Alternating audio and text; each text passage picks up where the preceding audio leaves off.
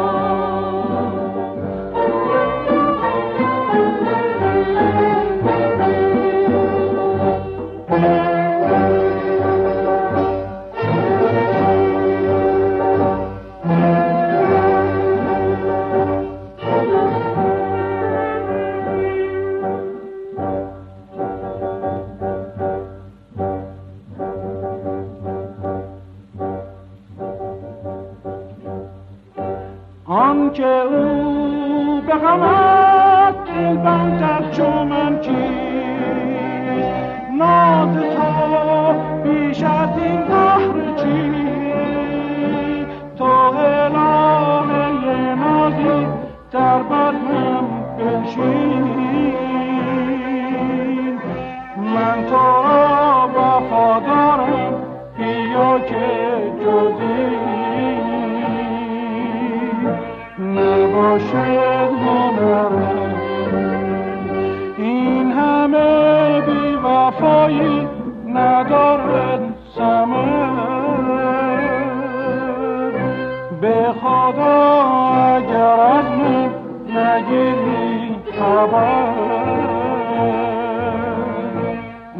will be a shadow.